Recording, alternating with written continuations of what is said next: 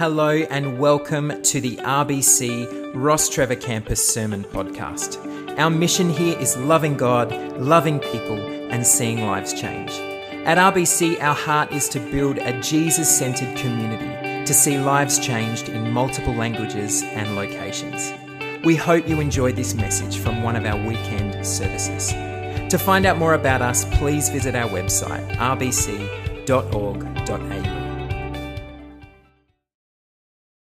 are such a blessing, and it's such a blessing to be able to have some youth come on and be a part of the band as well this morning. Um, I really hope that you have enjoyed our time together.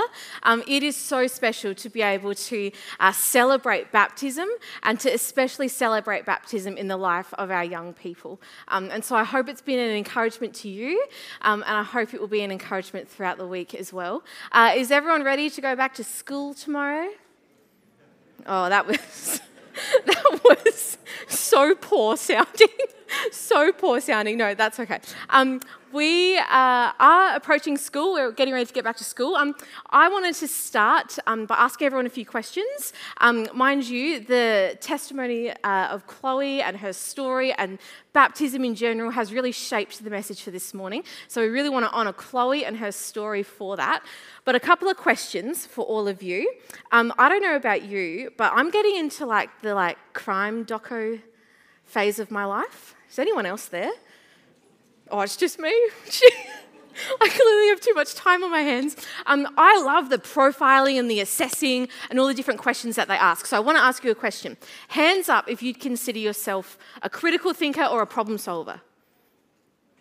Where's Mike Mills? Yeah, hand right up, mate. Pretty much engineers, I'm going to say, in the room. Um, yeah. I tell you what, Rostrevor has enough engineers to like build a building from the ground up. It's wild. Um, on the other side, do you put your hand up if you feel like you're perhaps a little bit more emotionally driven? It's got to feel right in order to be right, and it's got to make you feel good to make the decision. Yeah. Okay. I feel like there's a lot of people that didn't vote, so maybe you're somewhere in between. That's okay.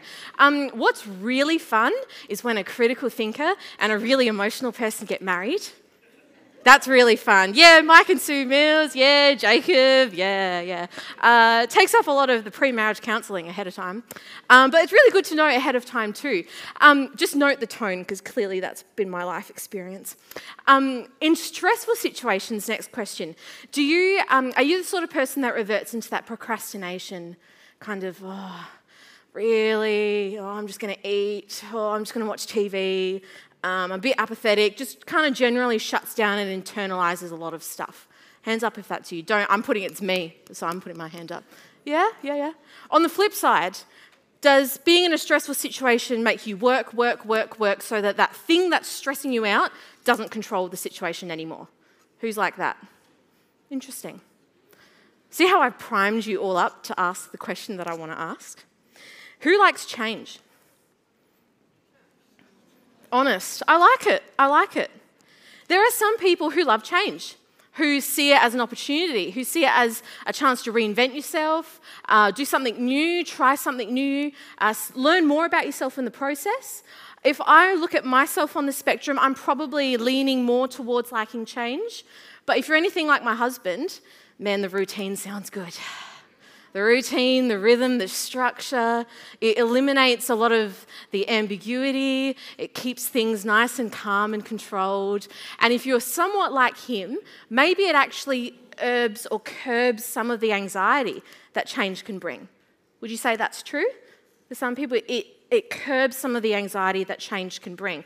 I think it's really interesting to talk about how we all respond to change because out there in the world, there's a lot of different things, a lot of um, understandings, a lot of definitions, a lot of um, information goes into understanding how we all respond to change. So, for some, uh, scientists would say it's a nature versus a nurture debate. Psychologists might say it's all about what Enneagram you are and how you respond to change. Maybe things that happened in your childhood will affect how you um, process change. But perhaps one overlooked factor for consideration is what theology has to say about change. I wonder if anyone's thought about that before. If you go back and think through all of the big moments in your life, those moments that required you to pivot really harshly, to really um, accept that you need to change what's presented in front of you. What has been cannot be anymore, and you've got to find something new. Or something has really caused you to adapt in a situation. I wonder what might be coming up in your mind. It may have been starting a new school. Going from primary school to high school is a huge pivot. Sometimes you've got to find new friendship groups altogether. Maybe it's a new relationship, getting married, being engaged. That's a huge change. Take it from me. It's a huge change. The birth of a child. I don't know what that's going to be like, but we're going to find out soon. Maybe a relationship breakdown. Maybe it's the grief you feel and the pain that you felt over losing a loved one. Maybe it's that pain and grief that you still have over dreams and desires that have maybe not been met or you're feeling are still left unanswered. Sometimes we bury ourselves and we double down in the things that we know and uh, we, we hold so tightly onto our old habits because it actually is a way of exercising a little bit of control in a situation, isn't it? Sometimes we embrace it and we don't work against it, we actually work with it. We don't fight it, we invite it. I think the reality is that change is not a, a, reality that exists in isolation to our emotional self, our psychological self, or our physical self. Change is actually deeply spiritual and theological as well in nature. And you might ask me why. Why is that? Well, number one, uh, firstly, because that's what Jesus teaches. Jesus teaches that uh, the new life that he bought for us on the cross requires a change of our heart posture that leads to a change of our final destination and our eternal destination. And secondly, because the type of transformation that the Bible talks about goes beyond the individual of just simply you and I, but it goes to incorporate the whole body of Christ and the cosmic reconciliation of all things to Lord Jesus.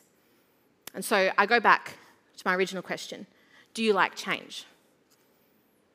Maybe more accurately, my question should be Do you fight change? Or do you invite change, especially when the Holy Spirit is involved in that conversation? regardless of your comfortability with it, regardless of um, how you think you might adapt to the situation, new life in Jesus points to change, and that's an inescapable truth. Biblical understanding of this new life is taught throughout the Old Testament, throughout the New Testament, but it's perhaps given its most um, recognizable language and color through the Apostle Paul. And I think it would be true to say that this is the case because isn't his life a testament to the spiritual change that takes place? Would you agree?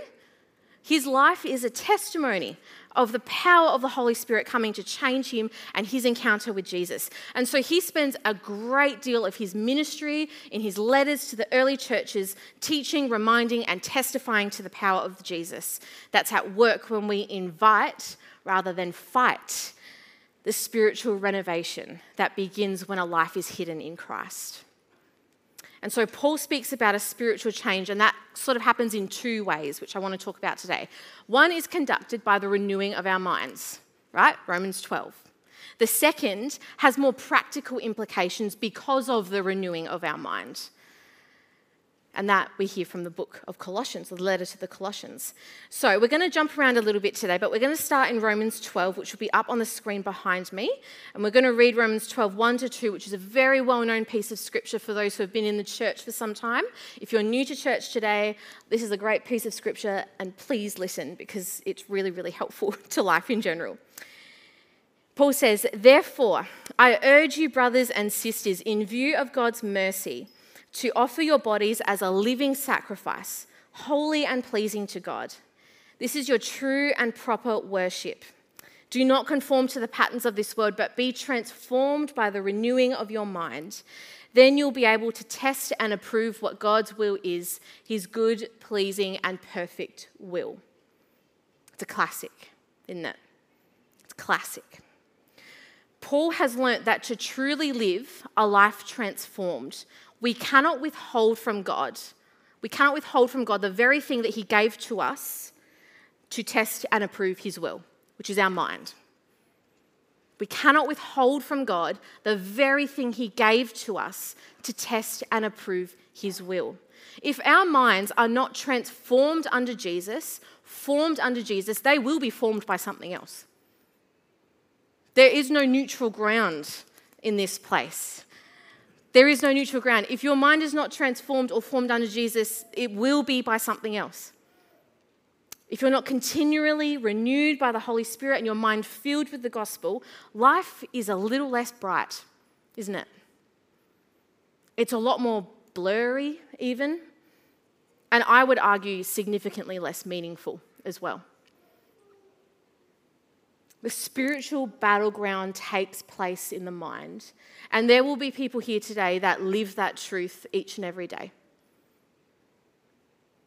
The mind is the spiritual battleground where faith can be won or lost. I would argue that sometimes we think of the heart more than the mind when it comes to transformation. I'm not saying that one is more important than the other, but sometimes we think about what feels good rather than the truth we know in our heads, don't we?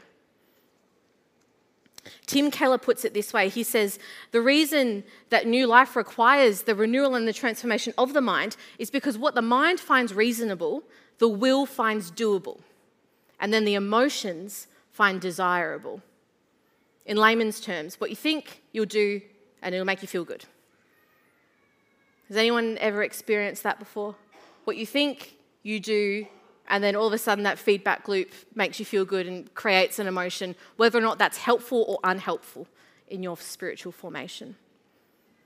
The mind is a powerful tool. Read the letter of James. The mind is a powerful tool, and it's potent if left untamed.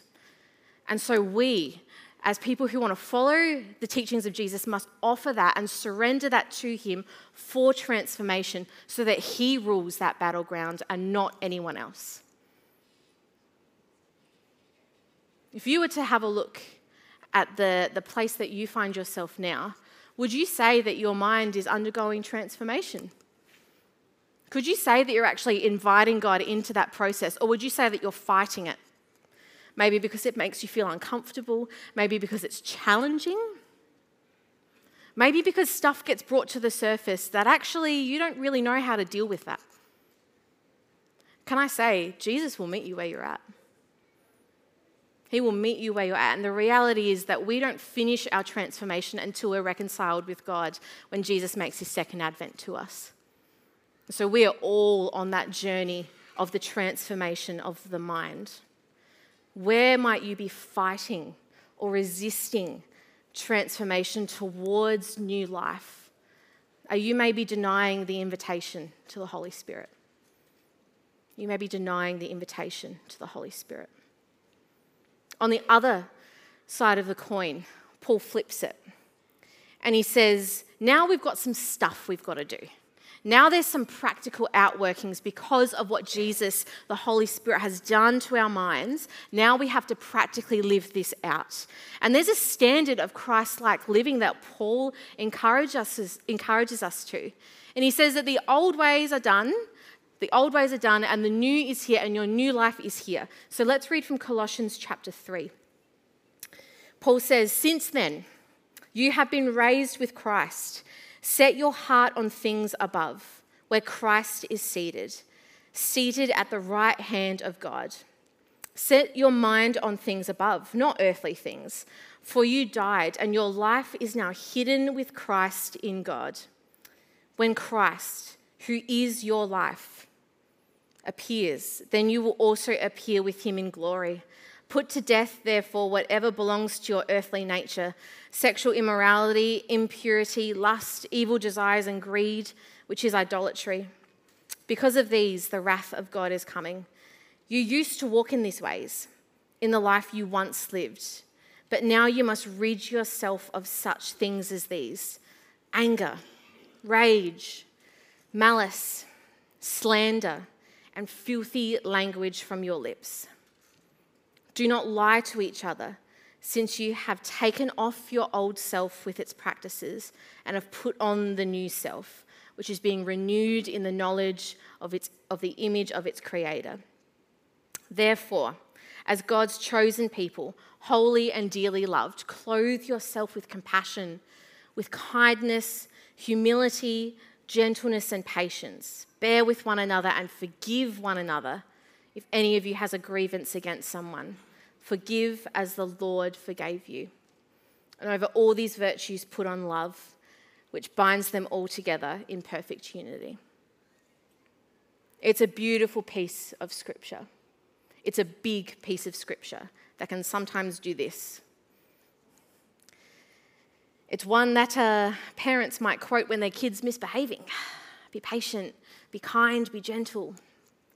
How often do we just sit under the weight of scripture and allow it to speak to us, to transform our mind, to move us to a place of action? Paul says that to be hidden in Christ is to be raised with him, is to be found in him, and to be unified with him. And Paul says that actually means something. Like it actually means something important. It's more than just some sticker you buy from Koorong and slap it onto your car to make you feel good so that the people out on the street know that you're a Christian. It's more than that. You actually have some responsibility now. Because Paul, he both factually states, but he also encourages and exhorts us because we now share in new resurrection life. And what we think and how we act and, and the things that we pursue and our ambitions, they actually mean something now. They have to be centered on Jesus in an ongoing effort to be striving towards this Christ likeness. And again, if your mind has not been awoken to Christ, your actions are not going to follow. If your mind has not been awoken to Christ, your actions are not going to follow. Does that mean that you'll never be angry again? You'll never swear? You'll never use your words for discouragement? No. It doesn't mean that. Does it mean that any temptation towards sexual sin or greed or self centered desires is simply just going to disappear? It doesn't mean that either. But what it does mean is that our behaviors our thoughts and our desires, they will be tested and they will be refined. And it will be uncomfortable. And it might even hurt at times because you're being forced to face your own brokenness.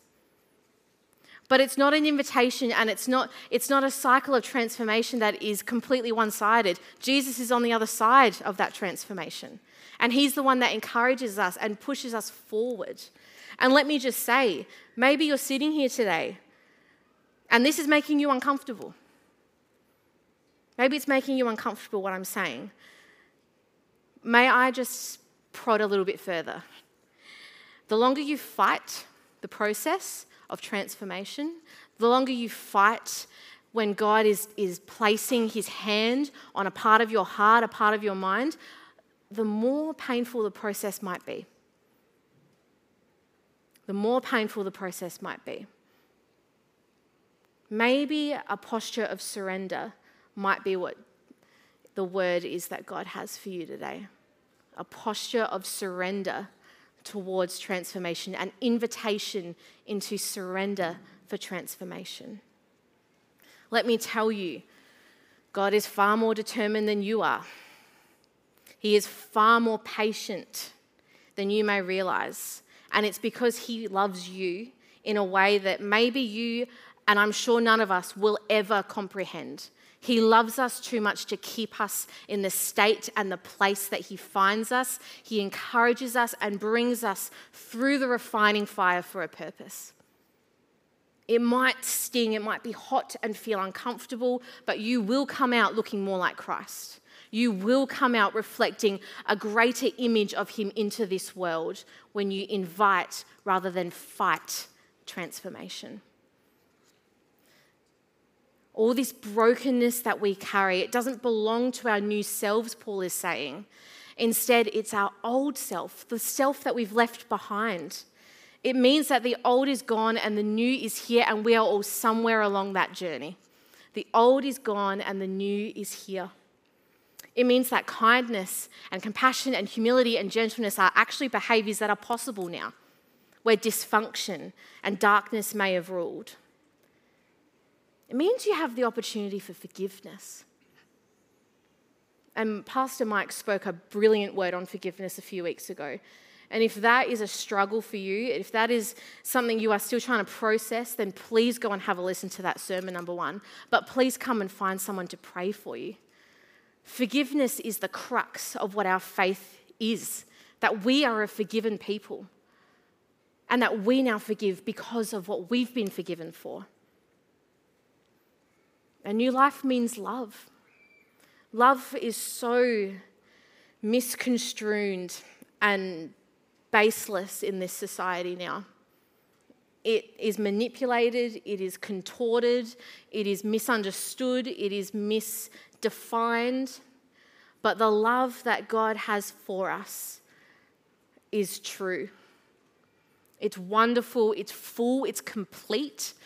There is no thing that you can possibly do to be loved any more than you are now, however broken and dark and ugly the place you are right now might be. There is no way you can be more loved than you are now. And that's what we get to celebrate today.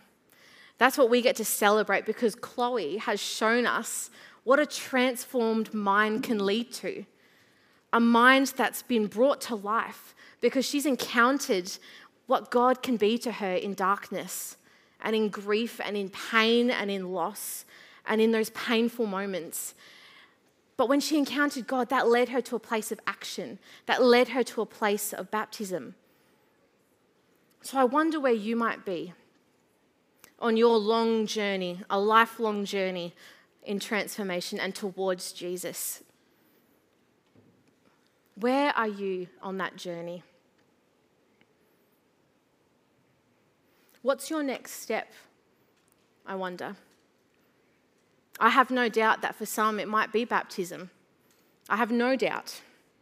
And Chloe has been such an example to us and has led us so beautifully and demonstrated to us what baptism is. It's me saying, Here I am, God. Here I am, church. I'm going to do it for you now, Jesus.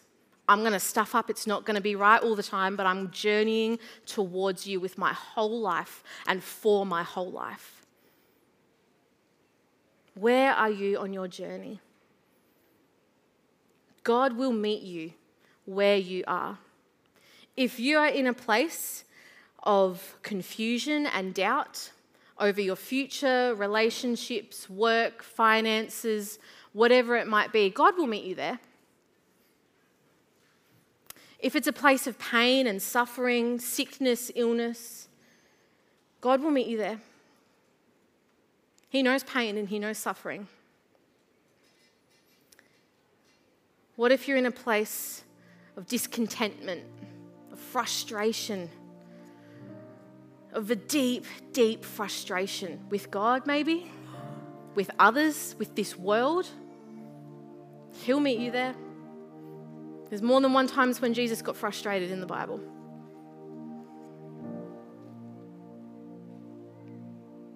Are you in a place where you actually know God really intimately and joyfully?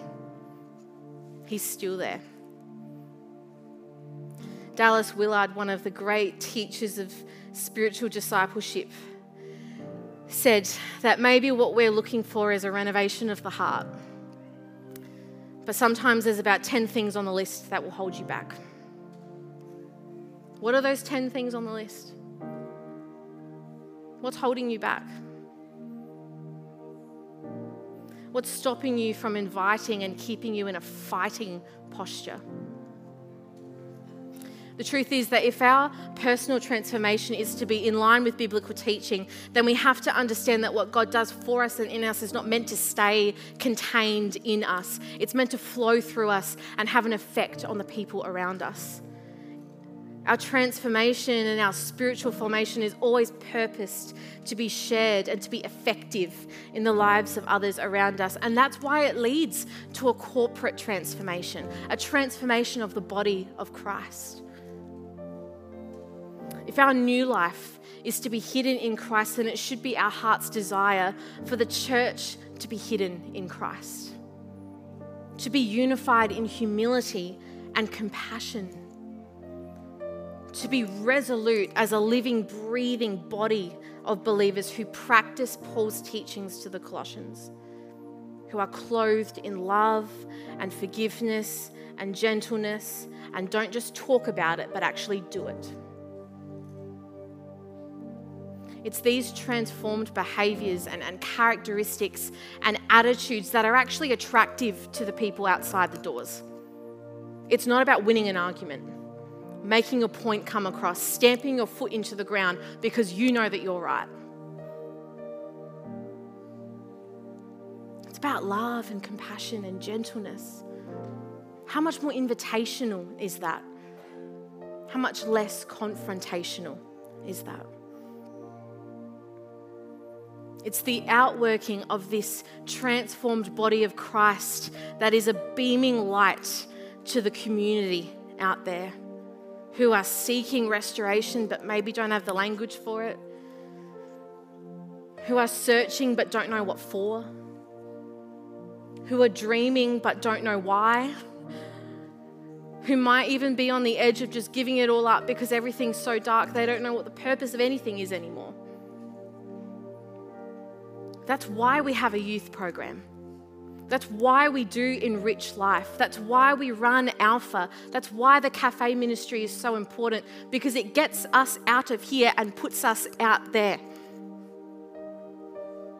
It gets us out of the comfortability of sitting in the pew and doing nothing else. It gets us out there living with people who need Jesus. It gives us the opportunity to actually be salt and light practically. Not just talking about it to make ourselves feel good, like we actually are Christians. And once everything adds up, I hope that you can see that what started as a personal revelation, transformation, a renewing of the mind almost, living out of a new self actually becomes a part of the greatest homecoming, which is God's reconciliation of all things above the earth, below the earth, and everything in between. It's always been about transformation, restoration, and reconciliation. It's always been about transformation, reconciliation, and restoration. And the ultimate end to transforming in our new life is our homecoming where all things are reconciled, all things are put right. Heaven and earth bow to Jesus, and all people are reconciled to our Heavenly Father. Our homecoming will meet in Jesus' advent to us the second time when He brings a new heaven and a new earth. And it might look something like this. Then I saw a new heaven and a new earth. For the first heaven and the first earth had passed away, and there was no longer any sea. I saw the holy city, the new Jerusalem, coming down out of heaven from God, prepared as a bride beautifully dressed for her husband. I heard a loud voice from the throne saying, Look, God's dwelling place is now among the people, and he will dwell with them. He will be his people he will be with his people, and God himself will be with them and be their God. He will wipe every tear from their eye. There will be no more death, or mourning, or crying, or pain. For the old order of things has passed away. He who is seated on the throne said, I am making everything new. And then he said, Write this down, for these words are trustworthy and true. It is done. I am the Alpha and the Omega, the beginning and the end. That's homecoming. That's the end goal of our personal transformation. So, would you stand with me this morning? I want to invite us into a space where we can actually respond to God. I want to ask you some questions. I want to give you the opportunity to raise your hand with everyone's eyes closed. Because the reality is, we do a lot of talking, but sometimes we don't do enough doing when it comes to our own personal and spiritual transformation. So, if everyone wouldn't mind closing their eyes for me, there's a couple people that I want to pray for and invite the Holy Spirit to come and speak to us. If while I've been talking, this, this idea, this notion of personal transformation, of the renewing of your mind, the spiritual battleground, and leaving behind this old self to, to strive to pick up the new self, is something that is burning in your heart, then please raise your hand. I want to pray for you. I want to lift you to God. And I want to say, Come, Holy Spirit. Wow. God sees all these hands raised. And for a second group of people, if you are in a space and place where you feel that your faith is so apathetic, so powerless, so lukewarm, that this idea that your decision towards Jesus could mean a cosmic reconciliation doesn't seem right to you, then I want to invite you to raise your hand as well. I want to invite you to raise your hand to see what God can do with a submissive heart and a willing posture. That you could play a part in the reconciliation of all things for Jesus' sake. Father, I thank you that you see each and every one of us. And regardless of what we might see ourselves as, you see us as your son and your daughter. Despite the brokenness, despite the darkness, despite the dysfunction, that title will never change son and daughter. And so, Lord, I pray for all those who have identified that you've been speaking to them this morning, and maybe those who in their heart know that you're calling them into something, but were maybe afraid to put their hand up or doubtful to put their hand up. Jesus, I pray that you would still see them all the same. See us all the same, Father. I pray that in the power of the Holy Spirit and under the authority of Jesus, that we would see lives transformed. That we would see minds under the lordship of King Jesus that we would be a people that live out the call of Colossians 3 to clothe ourselves in humility and love and compassion, and to be a people that forgive, always reminded of what we've been forgiven for ourselves. Jesus, we see you, we hear you, we know you. I pray that you would make yourself known to us as we finish in worship now. Would your majesty and glory be glorified above all? The Alpha and the Omega, the beginning and the end, the one who will wipe every tear from our face. The one who will say, I am making all things new. The one who says, I am making you new. So bless us, I pray, and bless this time. Seal it in your Holy Spirit. In Jesus' name we pray. Amen. Thanks for listening, and we hope that you enjoyed this podcast. If this message has impacted you in some way, we would love to hear from you. You can contact us through the Hub online at thehub.rbc.org.au or through our social media links in the show notes. See you next time.